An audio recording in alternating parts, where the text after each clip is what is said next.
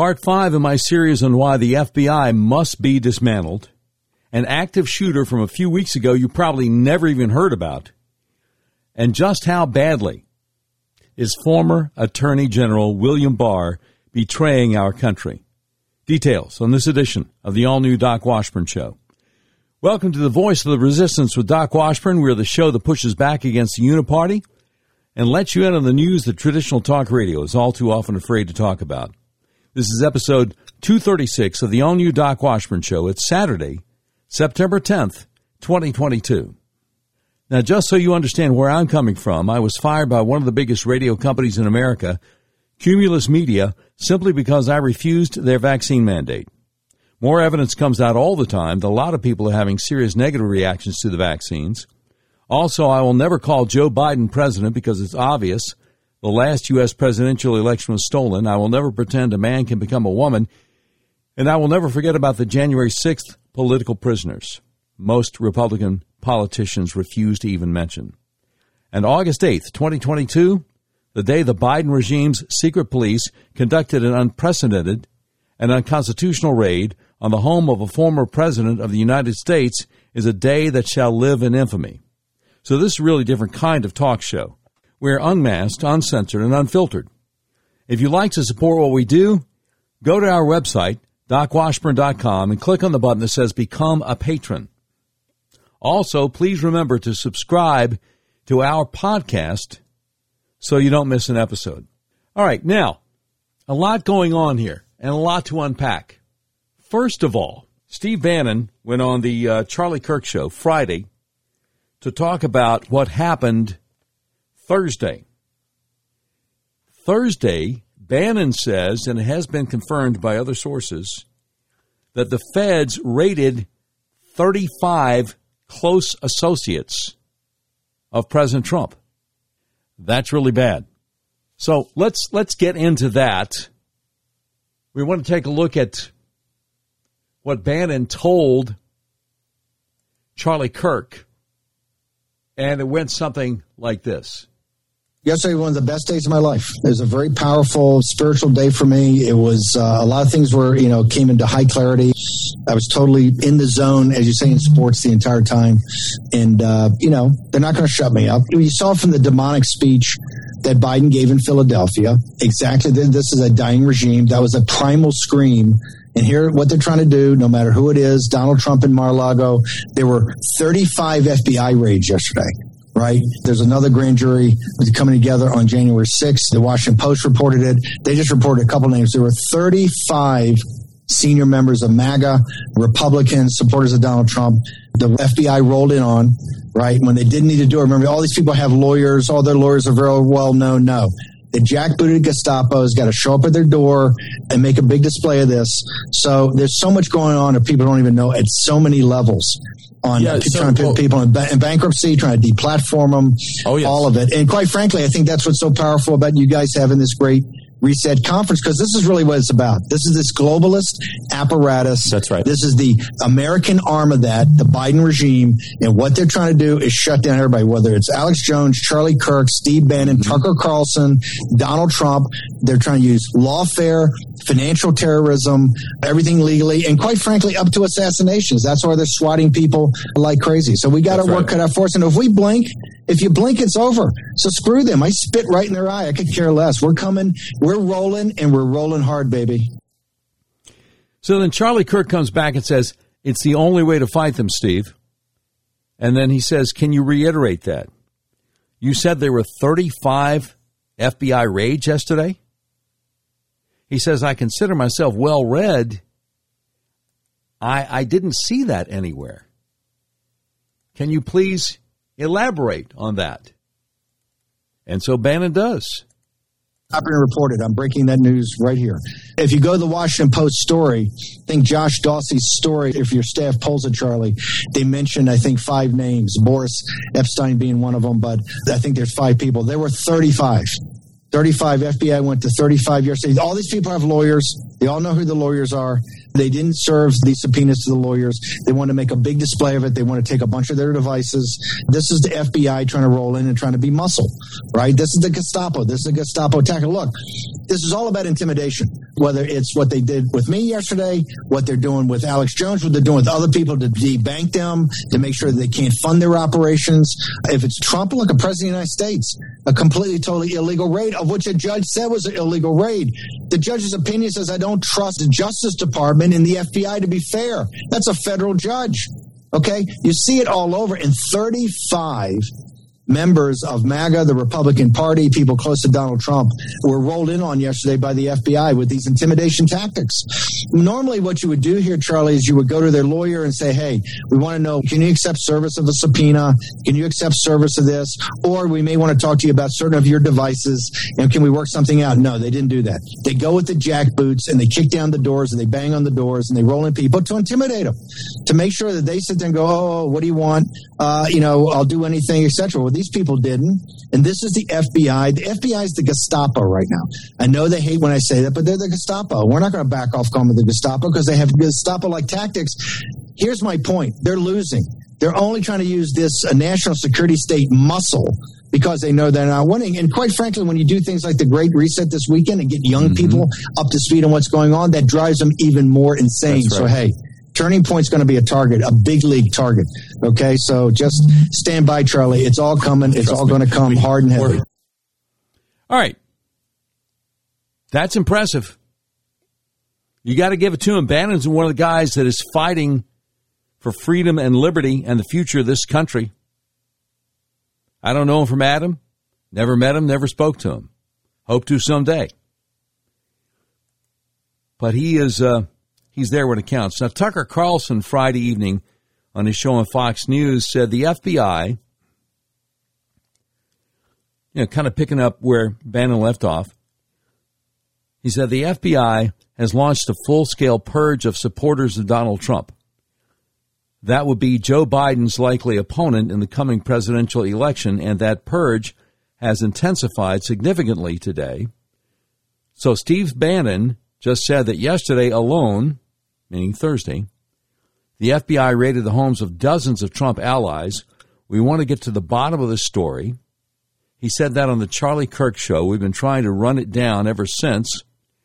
We reached out to Harmeet Dhillon, who says she has some information on this. She's managing partner of the Dhillon Law Group, and he doesn't mention, but she uh, represented Carter Page. Says Harmeet, thanks so much for coming on. What is the truth. And this was her response. Well, the truth is that a few days ago, a political reporter called several people and said, Hey, have you heard or have you been served yet? The FBI is going to be serving 50 approximately search warrants and or subpoenas on Trump supporters. And then, you know, within 24 hours of that, two of our clients, three of our clients actually did either get search warrants or subpoenas. And these subpoenas are extremely broad.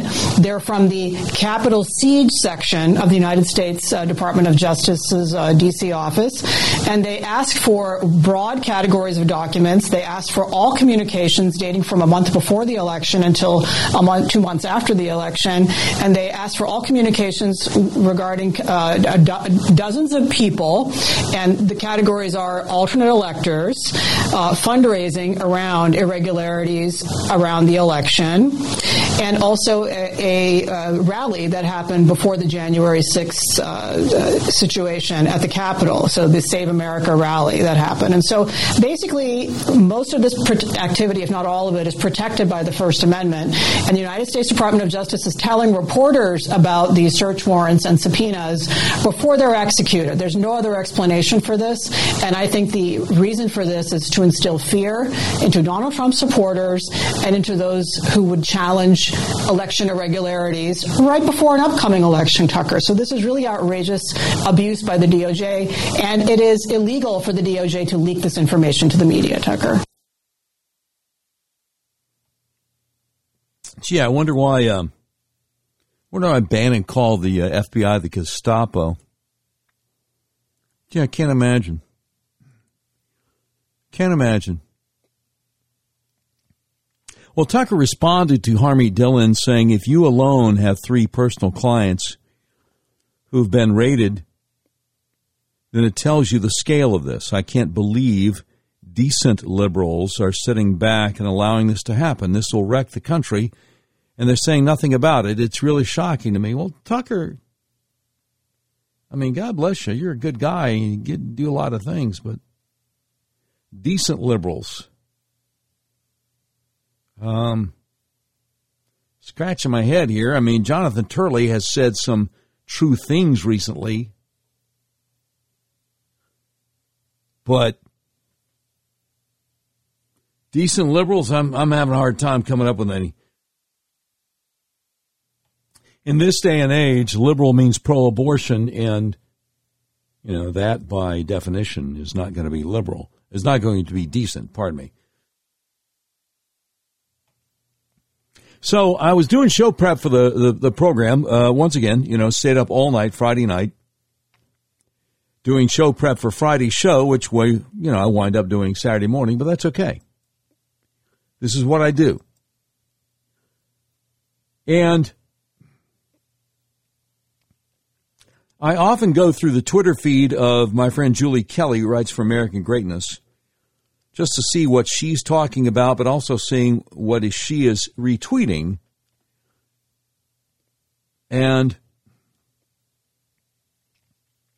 Andy McCarthy, a former federal prosecutor, the guy who took down the blind sheikh Abdul Rahman and his merry band of jihadists back in the 90s after they tried to blow up the World Trade Center in 93. The guy who's written a number of great books, including Willful Blindness seems to be kind of blind himself these days, and he's got a new article out entitled The DOJ Sends Ominous Sign for Trump. And the great Jeff Carlson, who writes over the epochtimes.com, said, Andy, how is it that we've arrived at such a point? People like myself were warning you of this years ago. Okay? So, I thought I would take a look at Brother McCarthy's article because um,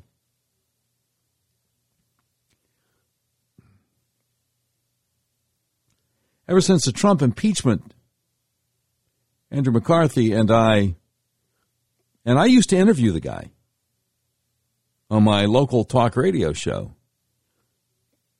not only in Little Rock, but in Panama City, Florida before that. Um, you know, the great Rush Limbaugh, who we missed terribly. He um he hardly ever interviewed anybody, but when Andrew McCarthy would write a book, Rush Limbaugh would interview Andrew McCarthy. That's how good and solid and conservative this guy was. And there were there were times when I would interview McCarthy the day after Rush interviewed him. And I just really felt like, wow, maybe I am in this talk radio industry after all. I get to interview this guy that Rush just interviewed the day before, and Rush never interviews anybody. But that's how strong some of Andy's books, like Willful Blindness, were. And, and, now, sadly, the question is has Andy become willfully blind? He has an article here called The DOJ Sends Ominous Sign for Trump. National Review.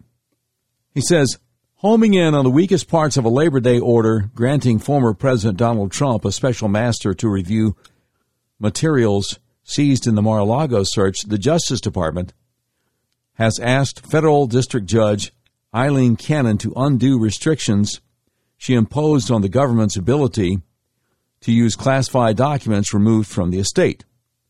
The government's application filed on Thursday warns that it will promptly appeal if Judge Cannon does not grant its narrow request within a week. He says ominously, prosecutors also signaled that their criminal investigation of the former president's alleged mishandling of national defense secrets is active and intensifying, exploring the possibility that Trump continues to retain highly sensitive intelligence and may have relocated and or mis- placed some classified documents. The uncovering of such conduct, if it happened, would dramatically increase the likelihood that he would face criminal charges. Now, all this has been dealt with by Mike Davis, former law clerk for Justice Gorsuch, former special, uh, former chief counsel for the U.S. Senate Judiciary Committee under Senator Grassley. He's dealt with all this. He's explained why as president, Trump could declassify anything he wanted to. And he's explained why, and he's, he's gone into court cases about this, quoting court cases. He's allowed to keep copies of anything he declassified. And the fact that the federal government provides private offices for former presidents. So you can say all you want, the government retains possession of, yeah, possession of at the private office where they provide Secret Service security. And you can't charge somebody for obstructing your investigation of something that is not a crime. But Andrew McCarthy, who's very intelligent, seems to be blissfully unaware of all this. Anyway, he continues here in the National Review. Speculation over whether the Justice Department would appeal the order Judge Cannon issued Monday has been rampant. Prosecutors appear to have settled on a strategy that, that could obviate any appeal, although they are keeping their options open. If Cannon were to grant the government's latest application, which is couched as a motion for a partial stay pending appeal, she would essentially be confessing error regarding the most critical part of her ruling, the dubious theory that a former president retains authority to invoke executive privilege against the incumbent executive branch, even to the extent of impeding the latter's national security functions. Andy, Andy, Andy! There's, there's no dubious theory. He declassified whatever he wanted to. There's no there there, Andy. Oh, my goodness. He continues, at least for now, the Justice Department would proceed with the selection of a special master, provided that such a, a, a court appointee would review only the non classified seizures. Excuse me. No, no, the judge said the DOJ and Trump's lawyers would have to agree on the special master. Anyway,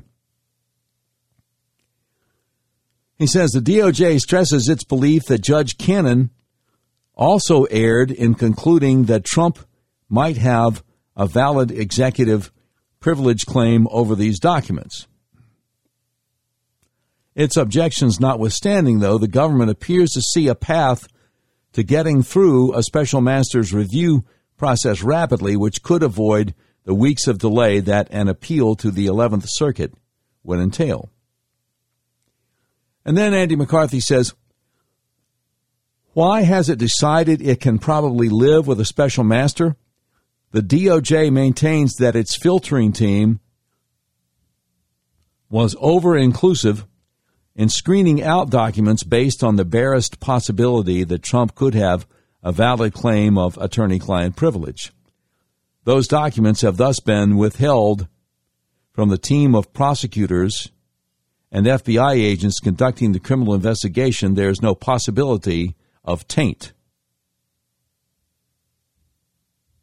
So he's just taking their word for it. After how many years of Russia collusion? After the FBI knew as early as January 2017 that the Steele dossier was bogus. After the FBI's head of counterterrorism and Merrick Garland both refused to say how many federal agents were on the ground in with the Trump protesters at January 6th. After the special agent in charge of the Detroit field office gets promoted to be in charge of the Washington, D.C. field office right after the kidnapping hoax about the Michigan governor, and he's just taking their word for it. How can you be so blind, Andy? Those documents have thus been withheld from the team of prosecutors and FBI. All this leaking going on from DOJ. And Andy McCarthy is acting as if the DOJ and the FBI is, are as pure as, as the driven snow. I, you know what? I did a tweet responding to Jeff Carlson. And I said, I just read the article. Unfortunately, Andrew McCarthy doggedly insists on taking this thoroughly corrupt and politicized DOJ slash FBI at their word that they're simply interested in our national security and possible violations of the law. Hashtag remarkable. I, am sorry. I, I am not going to torment you with the rest of Andy McCarthy's convoluted arguments in his article in the National Review. But I will say this. He tweeted it out three times a few hours apart because nobody was retweeting it. That, uh, that might tell us something. Now, the great Nick Searcy, who was in my favorite movie ever, Greater, the Brandon Burlesworth story. The great Nick Searcy responded to Jeff Carlson's tweet saying, How do you think we got here, Andy? With some video clips from his fantastic movie, Capitol Punishment, the movie.com. About innocent families that have been tormented by Joe Biden's FBI. And I've got that coming up. Plus, as I mentioned earlier, the story on an active shooter from just a few weeks ago, right here in America, you probably never heard about. And just how badly is former Attorney General William Barr betraying our country? There's a lot to talk about as we do the live stream on a Saturday morning of the Doc Washburn Show. But first, let me just mention again how thankful we are, how blessed we are that we have advertisers who make it possible for us to do this show, who make it possible for me to focus on spending most of my waking hours preparing for this program. These advert- without these advertisers, I, I, I couldn't be doing this show. So we thank you to our advertisers, our friends, for making the Doc Washburn Show possible. If you try to buy a car recently, you realize there's such a chip shortage, you may have a hard time finding what you're looking for. People I know have actually bought vehicles from hundreds of miles away from where they live. That's where Red River Your Way comes in. Red River Your Way is a big old car dealership in the middle of the USA that believes in freedom, including your freedom to buy a car, truck, van, or SUV the way you want to. You can buy online and they'll drive it to you no matter where you are. Red River Your Way wants to make your car buying experience as easy and transparent as possible. That's why they've added technology to their website to put you in complete control of your payment options and allows you to complete the entire purchase process online. But don't worry, Red River experts are still here to help you every step of the way if you have any questions. Red River makes it so easy. As you browse their selection, you'll see each vehicle has a button that says explore payment options on it. Clicking that button guides you through a few easy questions and then create personalized payment options you have complete control over. All you have to do is adjust your preferences and all the math happens automatically so you can figure out what monthly payment works best for your budget. Red River Your Way makes car buying online easy. Your whole car buying process is completely transparent. If you want to buy a car, truck, van, or SUV, order online from the nationwide car dealer that believes in freedom. The dealer that will deliver your vehicle to your front door no matter where you live. RedRiverYourWay.com. You will be glad you did. All right, let me ask you this. Does your financial advisor take the time to listen and get to know you? Is your financial strategy personalized for you and your family? Will your financial advisor be there as your life and financial situations change? When you work with Jonathan Presswood, he focuses on what's important to you. He uses an established process to help you achieve your unique goals Whether that's preparing for retirement, making your money last in retirement, planning your estate or inheritance, preparing for the unexpected, or anything else, Jonathan Presswood can help. Now, what should you do if you leave a job and have a 401k or other retirement plan? Or if you're getting close to retirement or already in retirement? Call my friend Jonathan Presswood today. He'll help you create a personalized financial strategy backed by the advice, tools, and resources to help you reach your goals. And he'll partner together with you to help your strategy stay on track no matter what life throws at you. Listen, we can all dream of having a perfect retirement, but how many of us will actually experience it? No matter where you are today, Jonathan Presswood is offering a free retirement analysis to figure out where you'd like to be and what it will take to get you there, and there's no obligation. Contact Jonathan Presswood, a financial advisor with Edward Jones Investments, today at 501 303 4844. Again, that's 501 303 4844. Don't wait. Call Jonathan Presswood today at 501 303 4844. Now, if you're like me, you can't remember phone numbers, go to our website, docwashburnshow.com. Just click on the link to Jonathan Presswood at Edward Jones. Edward Jones, making sense of investing. Member SIPC. Thank you again so much to Jonathan Presswood, our friend at Edward Jones Financial Advisors. Also to Mitch Ward, our friend who owns RedRiverYourWay.com. We really appreciate both you guys for making it possible for us to do the Doc Washburn Show five times a week. All right, um, let's take a look.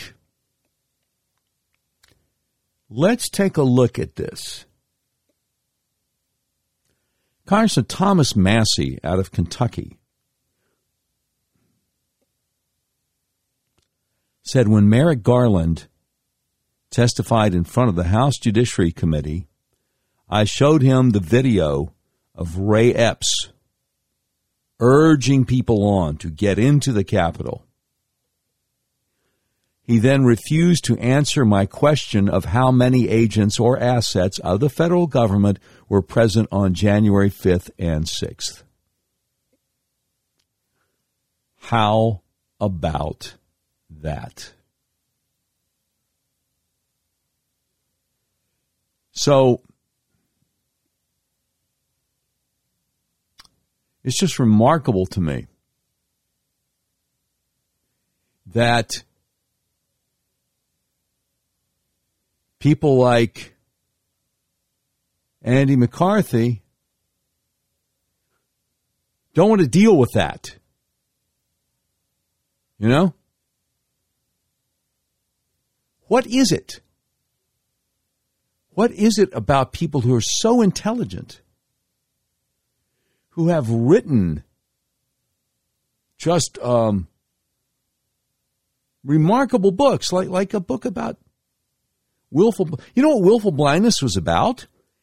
He wrote it in 08 when George W. was still president. And he wrote it about the fact that, well, when, when, when he was given the job of prosecuting the blind sheikh, Abdul Rahman, who tried to take down the World Trade Center, tried to blow it up in 1993, he had to read thousands of pages of documents. And he said, you know, for some reason, as an Irish Catholic kid growing up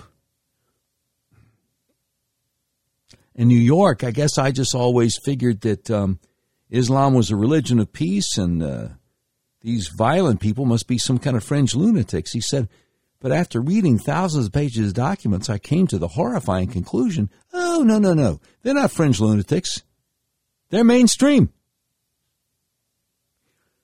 He said on three different occasions, he had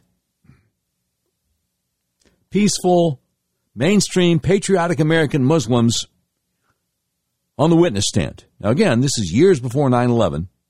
And each time he would ask somebody like that, people who just want to be left alone, raise their kids in peace, be Americans who happen to be Muslims, Each time he asked somebody like that, could you please explain to me what the concept of jihad is in your religion? Each of the three said, you know, I'm really not an expert on my religion. You need to ask somebody who is, like that guy over there, pointing to the blind sheikh who had tried to blow up the World Trade Center. He said, I was horrified. So, Willful Blindness was a book that Andrew McCarthy wrote about the fact that our leaders, Democrat or Republican, George W. Bush, Hillary Clinton, whoever, Ron Paul on the one hand, to Al Gore on the other hand. It was too painful for any of them to consider the possibility that people who wanted to try to kill us in the name of their religion were not twisting anything about their religion. That it had nothing to do with us being a decadent society. It had something to do with what was written in, the Quran. So, why do I say all that? I say all that to say this. The guy who wrote the book about willful blindness is now being willfully blind to what's going on right in front of his face. With the Biden regime, Merrick Garland and uh, Lisa Monaco, DOJ, and Chris Wray, FBI. And, and that's just horrifying to me. Kash Patel worked for uh, Devin Nunes California congressman who kind of discovered the crossfire hurricane situation, eventually became uh, chief of staff for the Secretary of Defense in the waning days of the Trump uh, the Trump administration, and Kash Patel has something called Kash's Corner over on the Epoch Times, and I've got a clip from it in which he talks about what the judge said. Okay? This judge, Aileen Cannon, who approved Trump's lawyer's request to have a special master. And, and, and, Kash is no slouch either. He's pretty sharp. And I think he's got a really different way of looking at it than Andrew McCarthy over at the National Review. And here he is. So most people, um, thanks to last week's show, now know what a special master is and their job and the role of a special master. Won't get back into that. But the significant news is that the judge, Judge Cannon in the Southern District of Florida, ruled to allow a special master to come in. Big ruling, but in my opinion, it totally follows the law and is warranted by the circumstances. As Judge Cannon's order on a special master puts forth more succinctly than I'll be able to say, she basically says this case is so unique. It involves a former president, and it also involves such high level legal issues, executive privilege, and the uh, attorney client privilege, personal records, all of these things, she said, have to be done above board. That's why I'm bringing in a special master. And she also had some harsh things to say about the DOJ and their handling and their execution of not just the search warrant itself, but how they went about uh, raiding Mar-a-Lago and what they took. That's actually very interesting in itself. That she kind of goes into some detail and says, you know, there's there's things that were seized that you know are suspect, I guess. Yeah. So one, 40 plus years of medical records. It looks like two tax documents, three, attorney client privilege information, four, executive privilege information. And if you can believe it, they took clothing. Um, and so the judge, I think rightfully so, has come in and said, you know, search warrants pursuant to the FBI's own operating manual are supposed to be conducted in the least intrusive manner when authorized because a search warrant is, by its definition, an invasion of someone's privacy. Um, and so the FBI is trained to do it without sort of going in there like you see in the movies and breaking glass and throwing people down to the ground. They're supposed to do it professionally and smartly. What the judge is saying, you guys didn't do that. And if that wasn't bad enough, she's basically uh, told the world that the DOJ should have done a better job, not just the FBI. The DOJ took all this stuff and didn't necessarily inform the court directly that it had taken executive privilege materials. Now, who are you going to believe? Kash Patel or Andy McCarthy? I believe Kash Patel.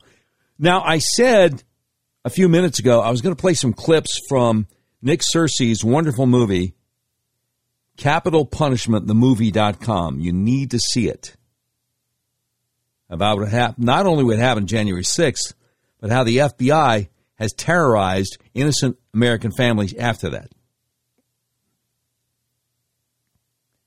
The FBI's got to be dismantled. It's got to be dismantled. By the way, did you realize?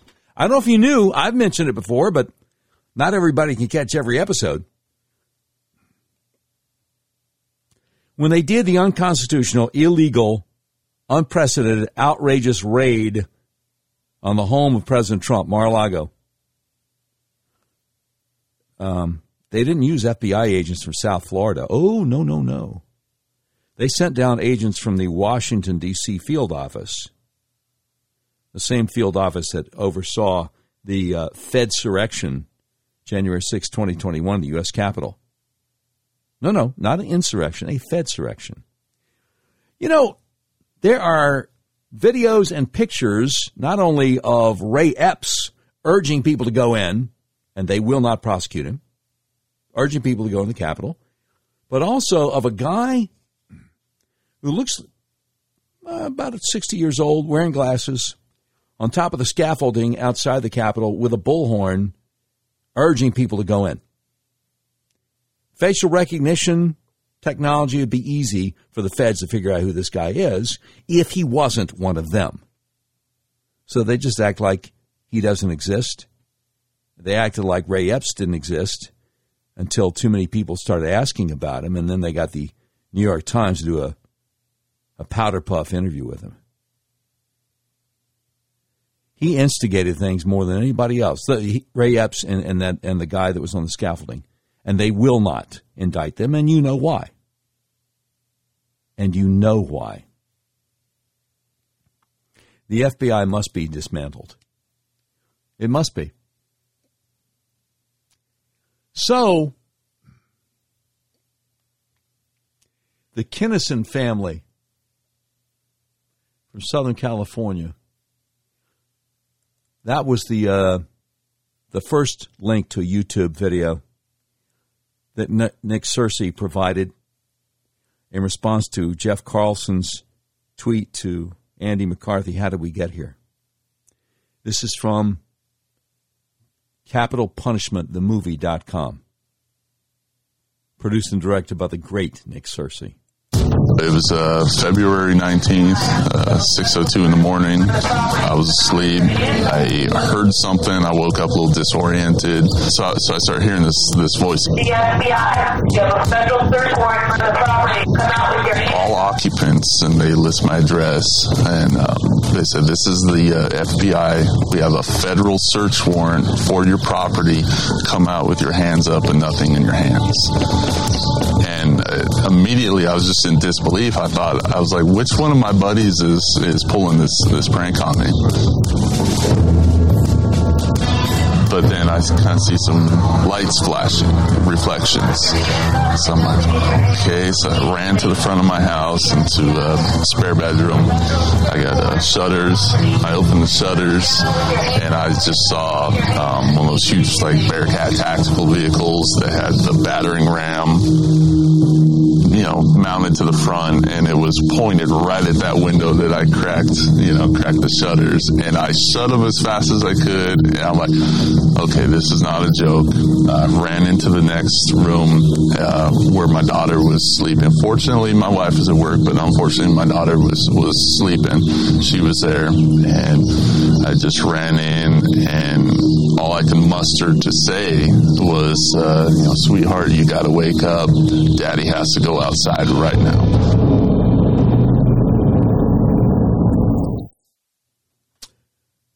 The uh, Johnson family Southern California.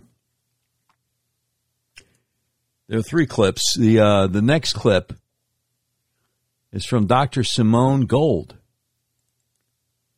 She is one of the frontline America doctors who's been trying to get the uh, the truth out about the China virus, the Wu flu, and early treatment, stuff like ivermectin. Well, she happened to be at the Capitol that day on January 6th. I think she was talking about COVID. Didn't do anything violent. didn't vandalize anything. But she just went to jail. She just got out uh, Friday after being in jail. I think it's 90 days for nothing. What, parading, right? Anyway, to hear her tell about how the FBI raided her place. And again, she is an MD.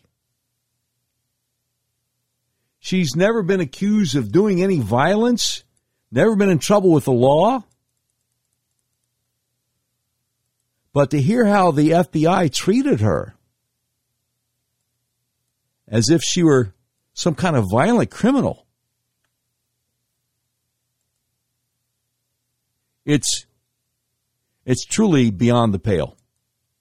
All right, here she is.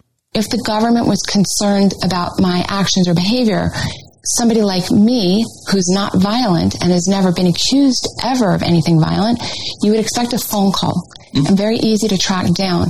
So, in no way, shape, or form was I expecting the FBI to scare me to death and break down my door mm-hmm. with 20 guys, a dozen guns, long, big machine guns pointed at me.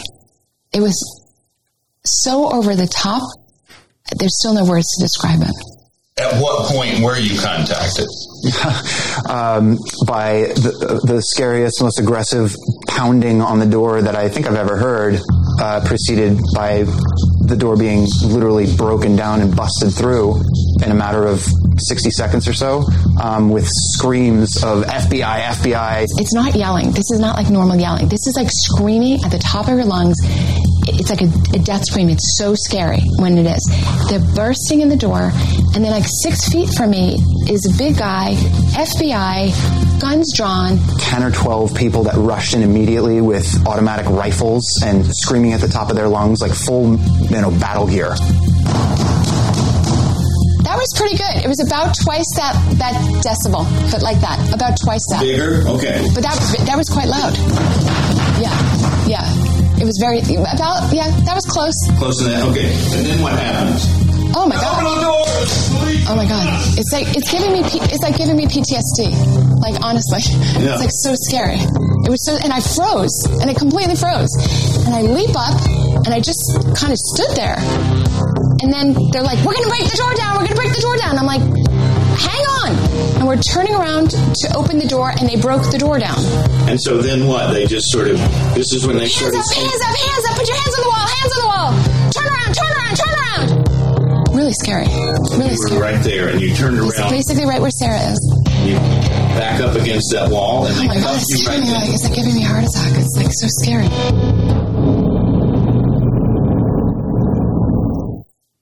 That's uh, Dr. Simone Gold. Um, th- there's no reason. That, well, there's a reason. They're trying to intimidate her. They're trying to scare her. But there's no excuse for that kind of behavior.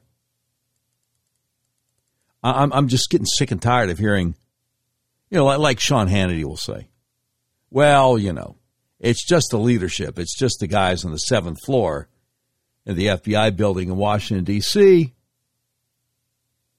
All the local agents are just fine. Well, you know what? There's a bunch of local agents in Detroit that tried to entrap some guys that didn't have two nickels to rub together, try to create some kind of a plot to kidnap the governor of Michigan. And the guys didn't want to do it. There was a guy, you, you remember hearing about this? There was a guy who was living in the basement of a vacuum cleaner repair shop with no running water. You know? He, he had to go uh, next door to the Mexican restaurant to use the bathroom and to try to clean clean up a little bit. And over and over again, they offered him a five thousand dollar credit card because they wanted him to buy weapons, and he wouldn't take it. You know, I, I don't think it's Christopher Wray who's breaking people's doors down. I think that's local FBI agents. Right? Am I am I missing something? Hopelessly corrupt.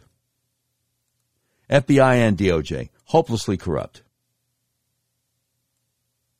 So, you know, I um I hope we're going to have another Republican president, but I don't know. I don't know if we will or not because I don't know if they fixed what needed to be fixed in the five swing states. We'll see. But if we do, um, there's a lot of stuff they need to dismantle, including the FBI. Absolutely, positively, no way around it. I mean, this is the fifth show I've done on why. Okay? All right, we've got um, got one more clip from Nick Searcy's great movie, Capitol Punishment, the movie.com. This is the Martinez family from Southern California. And they interview the dad, and the mom is sitting there at the table too. I don't think she says anything, but the 13 year old daughter does. The 13 year old daughter looks like a little girl, and they put handcuffs on her. Why would you? Uh, why would you do something like that to a little kid? You know, that you're waking up early in the morning, put handcuffs on a little kid. Yeah, because we're the FBI. We can do whatever we want, right? I guess. Here it is. My wife said she heard them before uh, before I heard them. I'm a very heavy sleeper. But what woke me up was a concussion grenade. Those things are, are really loud. Once I get into the area where the the living room and the kitchen opens up, um, another flash went off on the side of my house, and I could see the silhouettes of about 10, at least 10 on the side of my house. You could just see all the tactical gear and everything. When I got to the door, they called me by my by Tony. Tony, it's the FBI. Open up the door. And I opened up the blinds, and I was like, oh. My dog was right next to me, and he was going crazy. And I said, let me secure my dog. Hold on. I said, if you don't open the door, we're going to break in the front door. And I'm thinking, okay, if they take me away, I don't want to leave this big hole in front of my house for my family. Right. At that point, the back um, sliding glass door breaks. They come in through that. And so I'm like, okay, they mean business. And I wasn't able to grab my dog. And I opened up the front door and he went running out. And I said, don't shoot my dog. Don't shoot my dog. He's a good dog. How long did it take your dog to come back? A week. So you you got woken up in the midst of all this too. I was confused, and my hearing was starting to come back, and there was, it started like war. Yeah. Like it was crazy. There was flashes and just the loudest bangs on the door. It was like almost shaking the house. My dad was at the door and he was about to open it, and I went to grab my dog. Before I could grab my dog, um, they handcuffed me. They handcuffed you. Yes.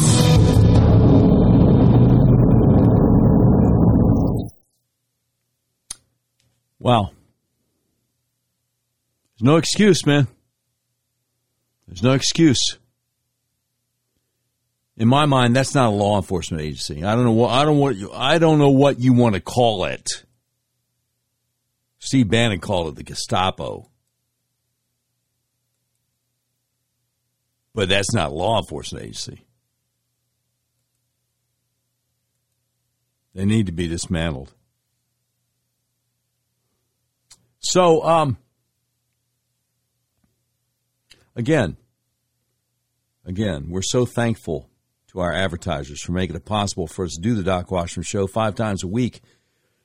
Coming up, we're going to get into just how bad William Barr is and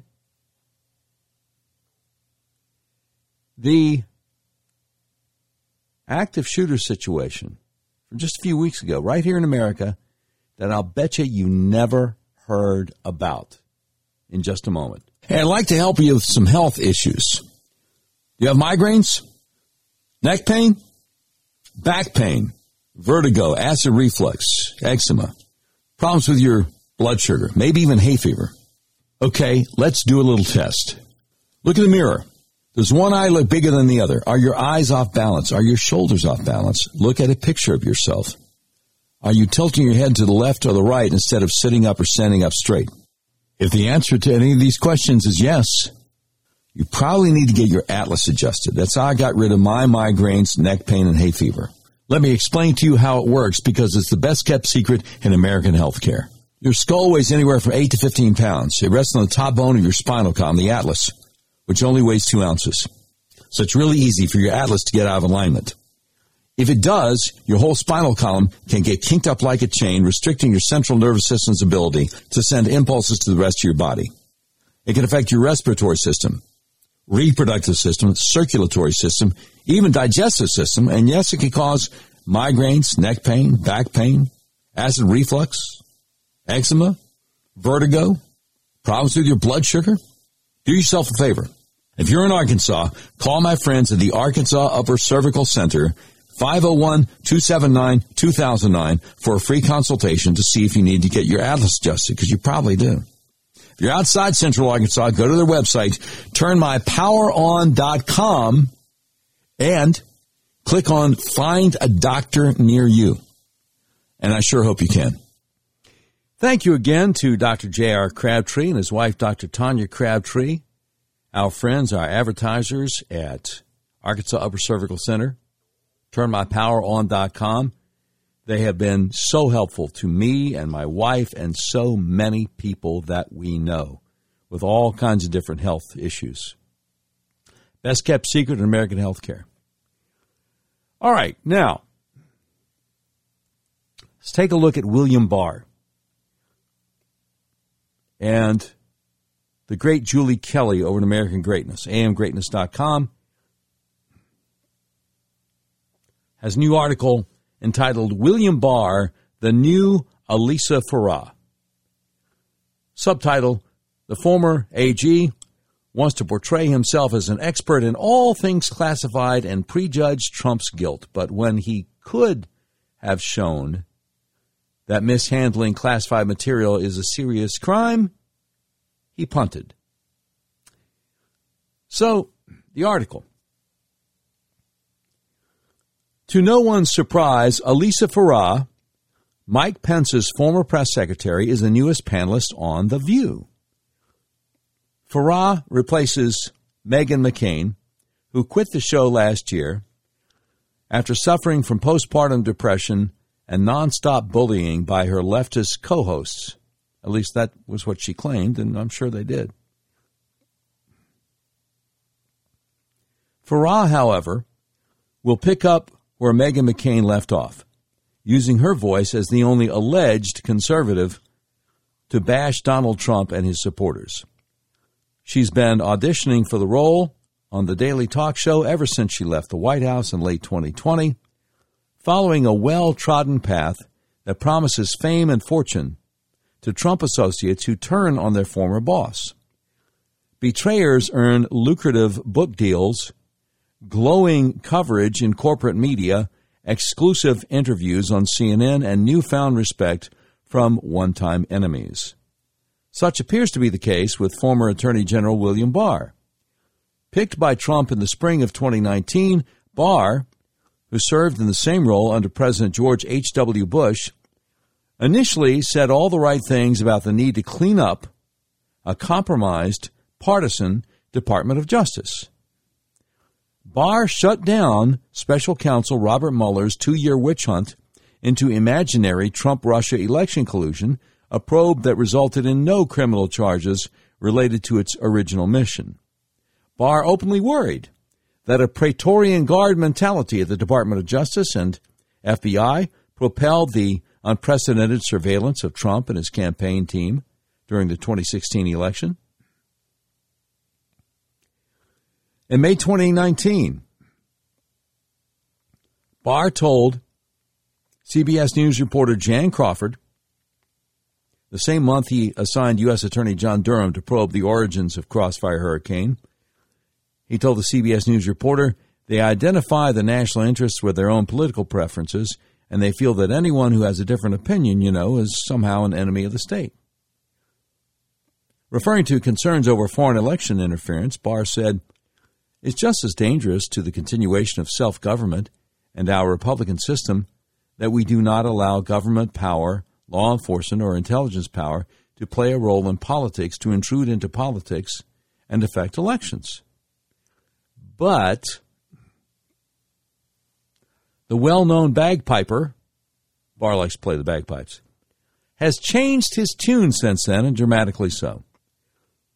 Suddenly, William Barr says the danger to the Republic is not posed by blatantly partisan prosecutors and investigators exercising unchecked authority to play a role in politics. No, no.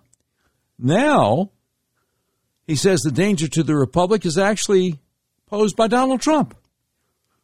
The Praetorian Guard mentality. He once condemned, now apparently is a welcome use of government power that should not be challenged by anyone, including a federal judge. Since the FBI raid at Mar a Lago on August 8th, Barr has been on a nonstop publicity tour, acting as the guardian of the current Praetorian Guard. Downplaying the unprecedented nature of the raid, Barr sneered that, quote, it's also unprecedented for a president to take all this classified information and put him in a country club, unquote. An absurd description of Trump's private residence. Barr also mocked the idea that Trump could unilaterally declassify thousands of government documents.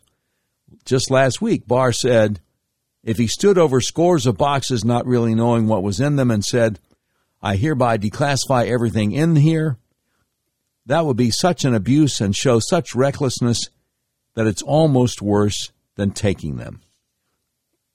In a jaw dropping interview with Fox News on Tuesday, William Barr inveighed against U.S. District Court Judge Aileen Cannon's September 5 order to appoint a special master, a matter he earlier described as a red herring, to review records taken by the FBI during the nine hour pillage in Palm Beach, Florida.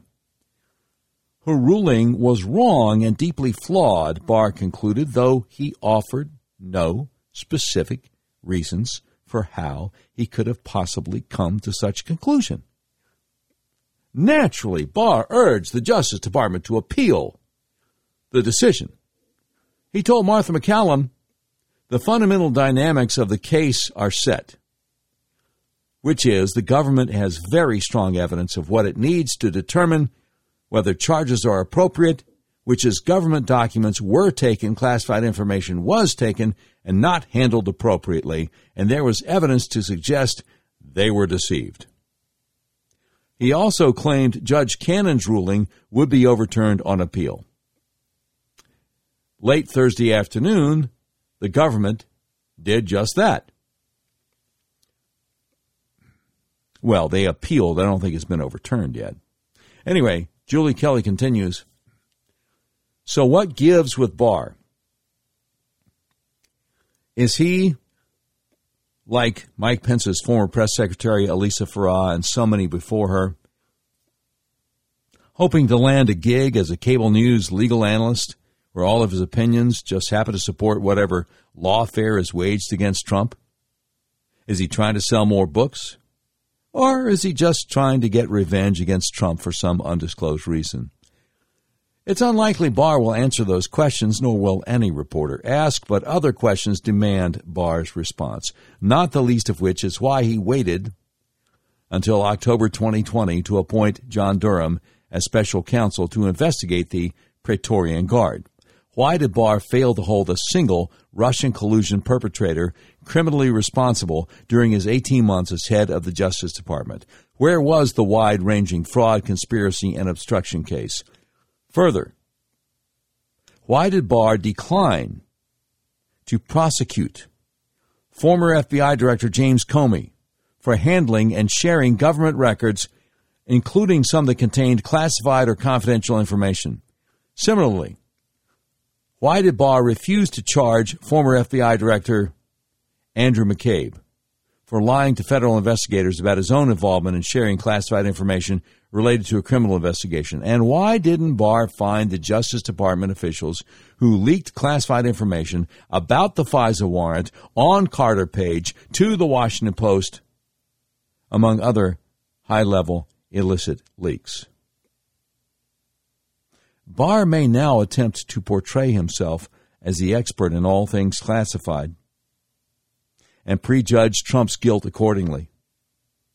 But when Barr had the chance to send a message that keeping, sharing, and leaking classified government material is a serious crime deserving of serious consequences, he punted every time.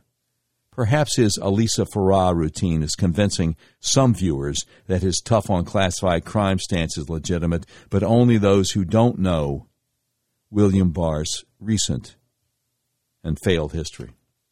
Ask Julie Kelly over at American Greatness, amgreatness.com. And I got to tell you, she is sharp as a tack. And that's why I have her on the show whenever she's available because she's always breaking news. And that's why I have shared so many of her articles at American Greatness with you. All right, now, if I may, hit it, Brian. We interrupt this program to bring you a special report. It's the Doc Washburn Show tweet of the day.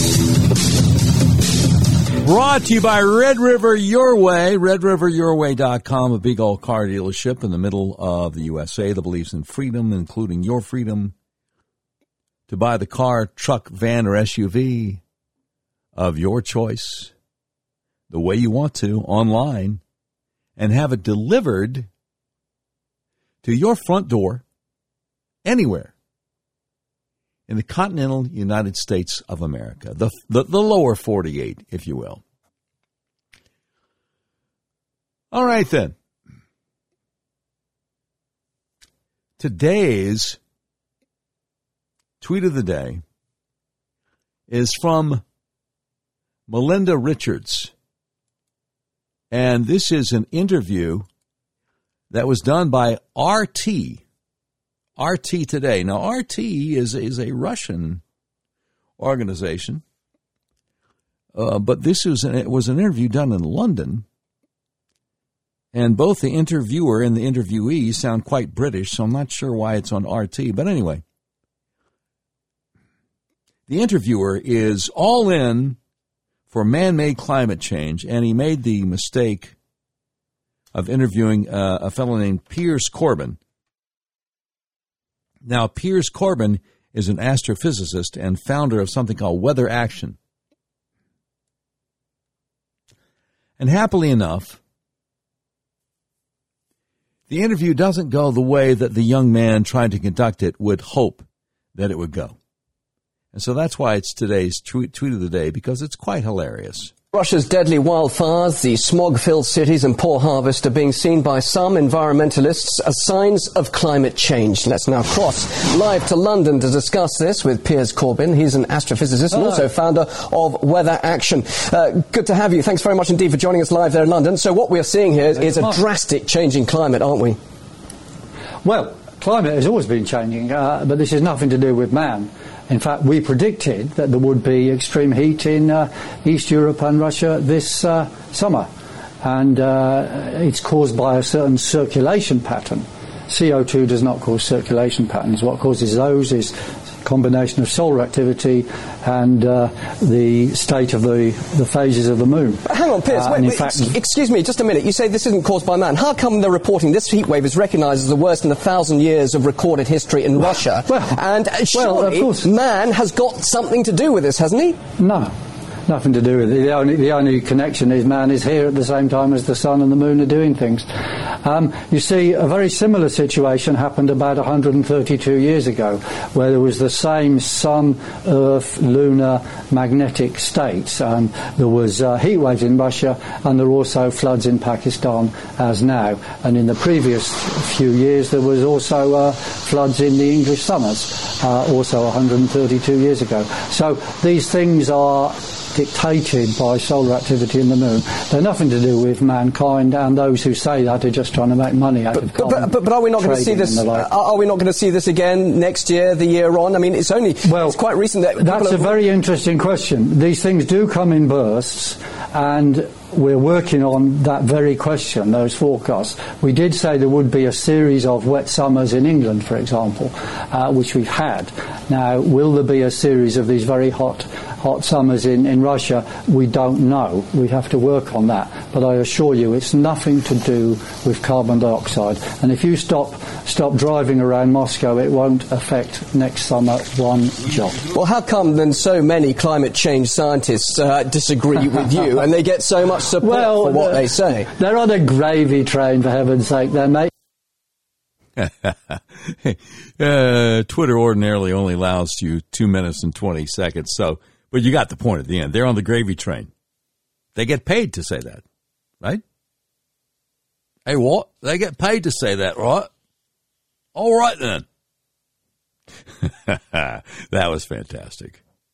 All right, now I've been promising you since we started the uh, the show today uh, that I was going to tell you about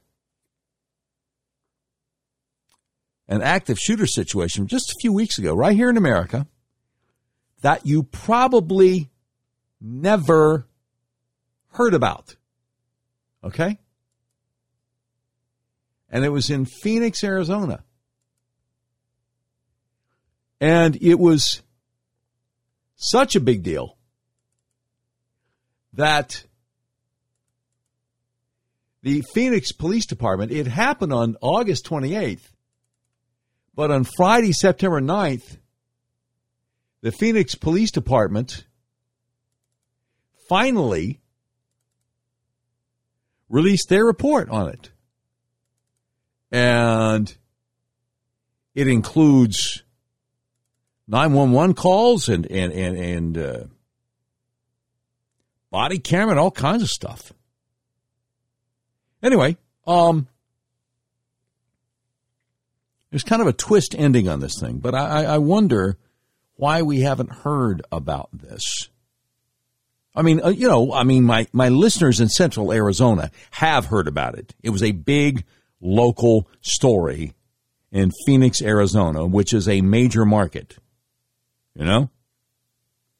Phoenix, Arizona is a big enough city to have Major League Baseball and NFL football and NBA basketball. Is a big city. So the folks there heard about it. Why didn't the rest of us? I'm Sergeant Vincent Cole with the Phoenix Police Public Affairs Bureau.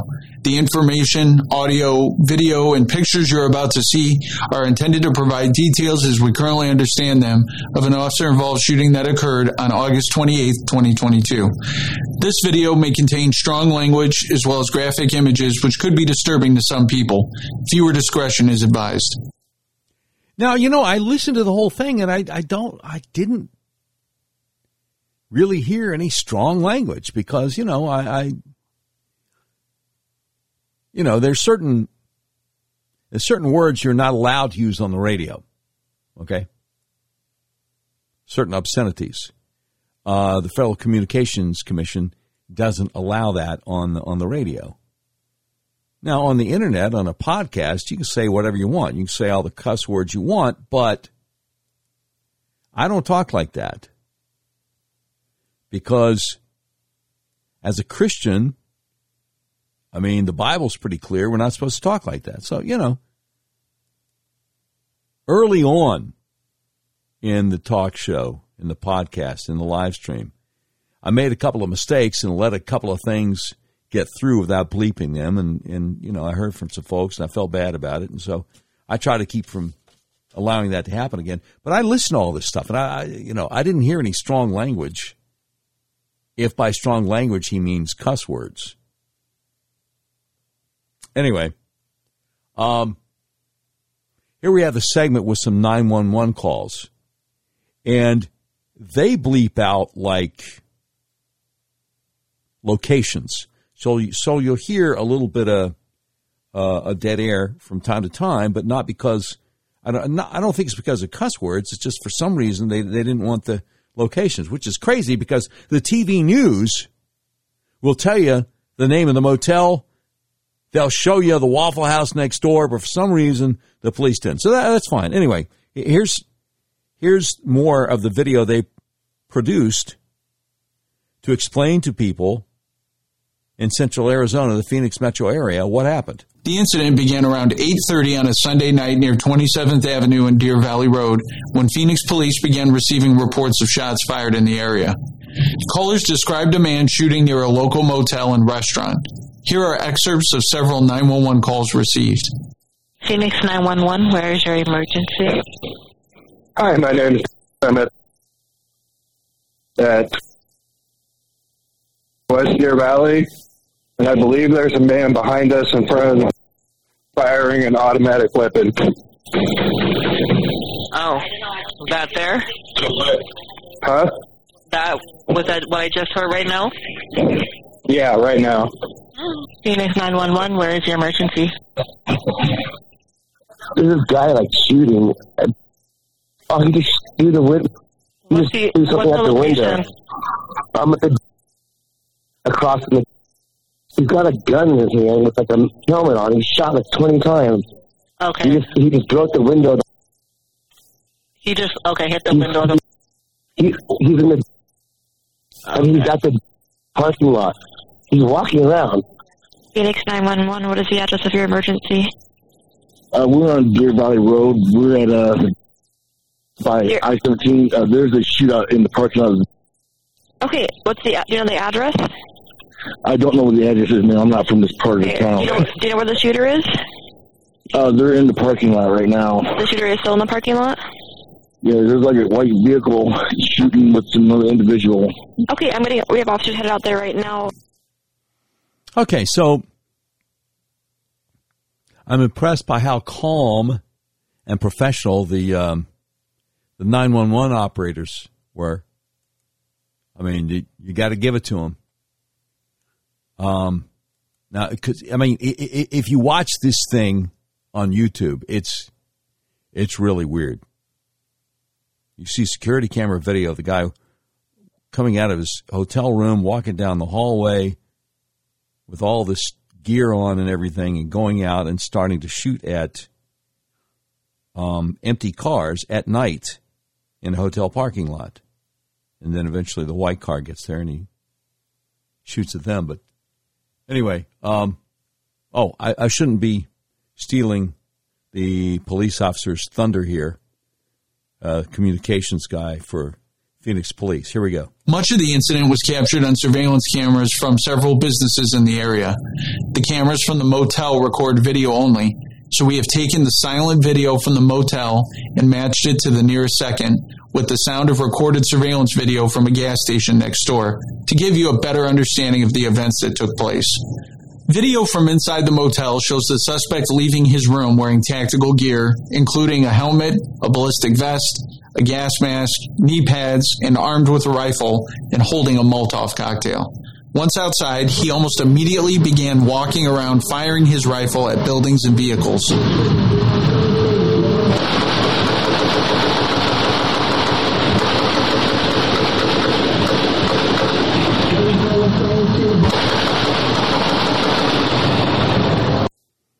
Guy meant business.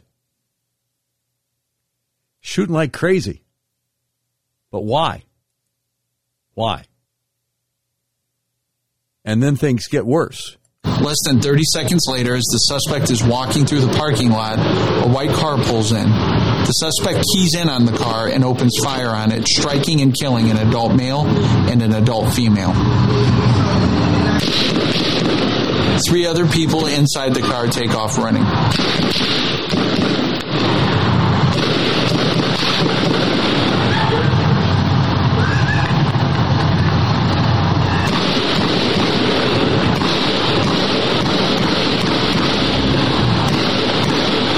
The suspect continued to wander the parking lot, firing off dozens of rounds at random unoccupied cars. He made his way closer to a restaurant with people inside and threw a Molotov cocktail at the window. The window did not break and the device did not ignite. The suspect came in contact with several community members that he pointed a gun at but did not shoot. Wow. Well, that's weird. He was shooting the other people, pointed guns at these people, but didn't shoot at them. All right, so here's what happens when the police arrive. For the next several minutes, the suspect walks around randomly, firing dozens of shots. Some of the bullets flying across Deer Valley Road, piercing cars and buildings, injuring a couple of innocent bystanders. As police neared the scene, the dispatcher advises shots are still being fired. As of 2043, they are still hearing shots being fired, and we do have one victim so far that was shot in the ear and the arm. As officers arrived on scene, they were immediately met with a barrage of gunfire.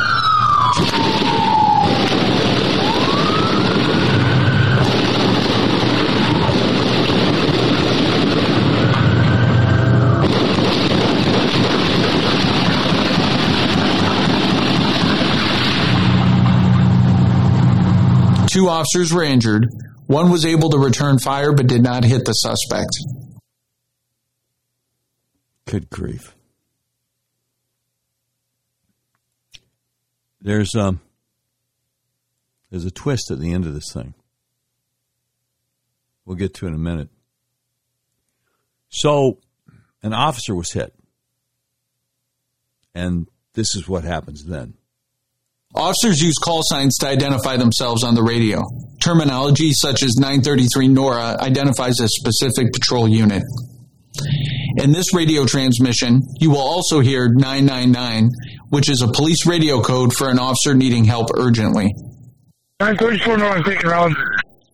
934 North, taking around.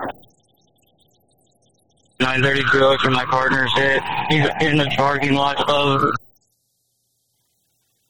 933. Sure, Charlie 9 officers are taking rounds up there on Deer Deer Valley.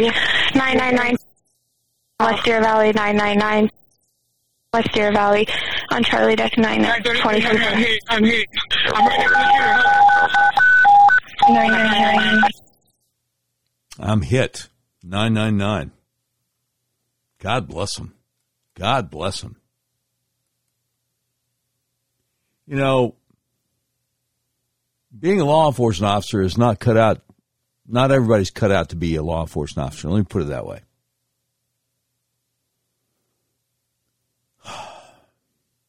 Like the guys in Uvalde. Remember that? Who just waited in the hallway while uh, the murder kept them murdering people? Letting little kids bleed out, letting a teacher bleed out. Those guys aren't cut out to be law enforcement officers. These guys in Phoenix, they knew a guy had a pretty high powered weaponry there. And they come in blue lights blaring because that's what they signed up to do. God bless them. You know? You're not going to confuse these guys with the guys from Uvalde. I wasn't even thinking about that when I was doing the show prep for this thing. But, you know, it just dawned on me. These officers had to deal with it in the moment. So here's the next segment from the video that the Phoenix, Arizona Police Department put together. Body worn cameras are used by all officers assigned to patrol and several specialty units. Per policy, they are worn at mid torso level and capture the view of the line of sight from that perspective. It's important to note that the body camera does not capture everything the officer sees, and the officer does not see everything the body camera captures. When activated, both audio and video turn on. The body worn camera has a buffer of video without audio for the 30 seconds prior to activation. This feature is designed to capture incidents that happen suddenly where an officer doesn't immediately activate the camera. The Phoenix Police Department does not currently use in car camera systems. One of the injured officers was pinned down by gunfire. Other officers devised a plan to safely go in and extract him from the area. The injured officer was loaded into the back of a police patrol Tahoe and driven to a local hospital. Body worn camera footage of the initial contact is not available as the officers involved did not activate their camera.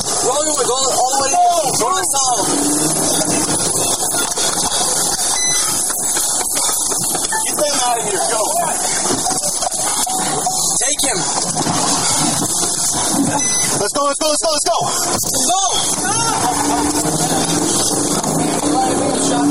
You're good, buddy. You're good. You're good.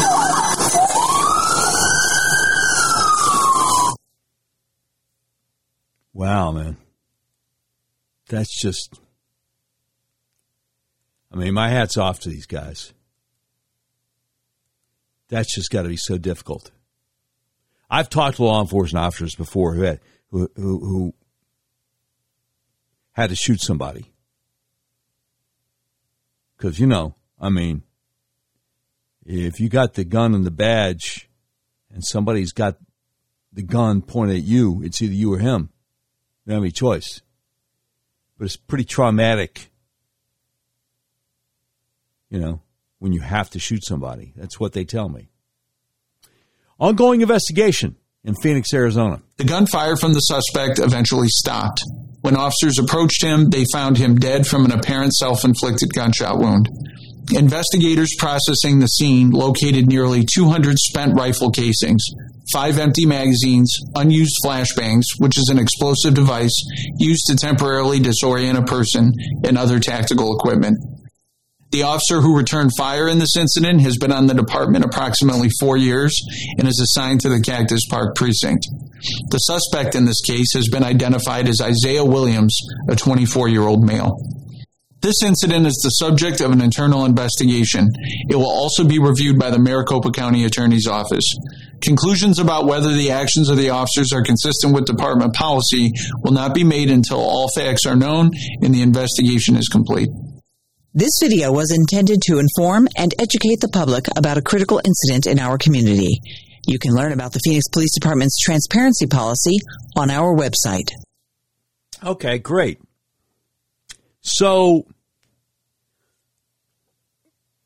how did I find out about this active shooter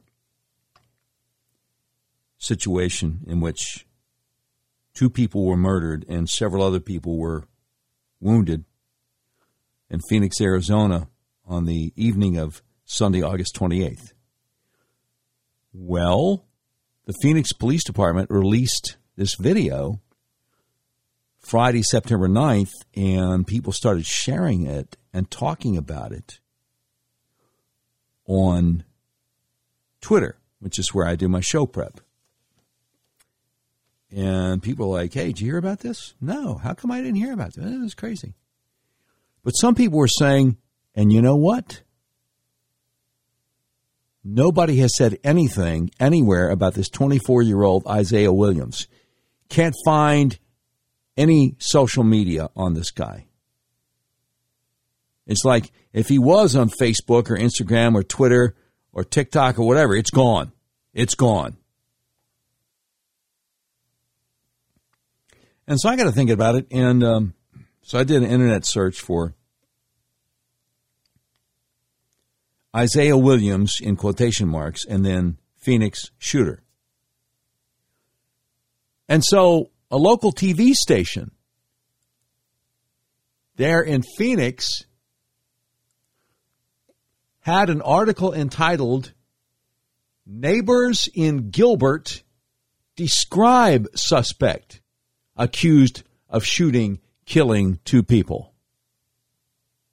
So Gilbert, Arizona is, is a suburb of Phoenix. I'm like, oh, okay, well then somebody did talk about him. Somebody did describe this guy. Well, maybe we do know something. You know, uh, it was a, what, what was he, a loner? Are you shocked because he was a nice guy everybody liked? Neighbors in Gilbert describe suspect accused of shooting, killing two people. Okay, great. So let's see what the neighbors say about the suspect. When I first got shot, I went back in and got my told woke him up, my son up, had him call 911 and got my 6-year-old put down in the corner. So obviously that wasn't the neighbors, that was somebody that got shot there. Um you know, and the hotel situation. But we'll, we'll, get to the neighbors, I'm sure. So that is just one victim after detectives say a man with a semi-automatic rifle and tactical gear killed two people and hurt several other people, including two officers. And tonight we are learning more about the 24-year-old suspect accused of going on that deadly shooting spree last night in North Phoenix. Okay, so we're going to learn more about the 24 year old uh, suspect, this Isaiah Williams guy. Okay, good.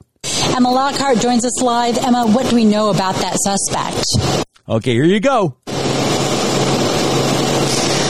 The suspect, Isaiah Williams, was found dead after he turned the gun on himself. We believe he lived in this Gilbert neighborhood. Neighbors tell us police responded to one of these homes this morning and a 24 year old lived there. Now we knocked on the door hoping to talk to anyone else who was there, but no one answered. Now detectives say Williams was last seen, was seen last night leaving a hotel room at the Days Inn off 26th Avenue in Deer Valley, armed with a semi-automatic rifle, a ballistic vest, helmet, gas mask, and knee pads. Detectives say he fired into the hotel, then at a car pulling into a parking spot, killing a man and woman inside. He then reportedly opened fire on several police cruisers who were responding to the scene, hitting one officer in the shoulder. A second officer was injured by shrapnel. Now, people who reportedly live next door to Williams tell us they are shocked and disturbed by all the violence. Okay, but the question was, what can you tell us about the shooter? Nothing yet, right? So wait a minute. Wait a minute. N- neighbors who reportedly lived next door to him have, were, were, shocked. Well, maybe we'll get something about the shooter now. Williams tell us they are shocked and disturbed okay. by all, all right. the violence. I kind of hit home because it's like real close. It's like right a couple of houses down the street, so you know it could have been anybody else around in the community getting you know sh- shot at and anything like that. So that's what I just thought about when I hear that. Okay, so that's one neighbor. The title to this thing says Neighbors in Gilbert describe suspect accused of shooting, killing two people. So all that neighbor said was um, apparently I lived a couple of doors down, and that's kind of scary that he was violent. You know, hearing that he shot people. Okay. So what else do we have here? Now, police say Williams also threw a Molotov cocktail at a business and shot three other innocent bystanders. Detectives say the suspect was later found dead and believe he shot himself in the head. Now, both injured officers are expected to be okay. One was already released from the hospital. We still don't know the names of the man and woman who were shot and killed, but of course, as we learn more on this investigation, we will update you. Live in Gilbert, Emma Lockhart for Arizona's family. Okay, wait a minute. Wait a minute. That's not good enough. Because what you said was neighbors in Gilbert describe suspect accused of shooting, killing two people. And you only talked to one neighbor, and he described nothing about the guy. He just said, Ooh, that's scary. You mean the guy down the street was shooting people across town? So thank you so much. KPHO TV, Channel 5, CBS 5. They call themselves Arizona's family for some reason. For uh, play me for fool. Well, neighbors describe the shooter. I want to know what. I mean, so no wonder everybody on Twitter talking about this was like, yeah, we can't find out anything about the guy. Can't find out anything about the guy.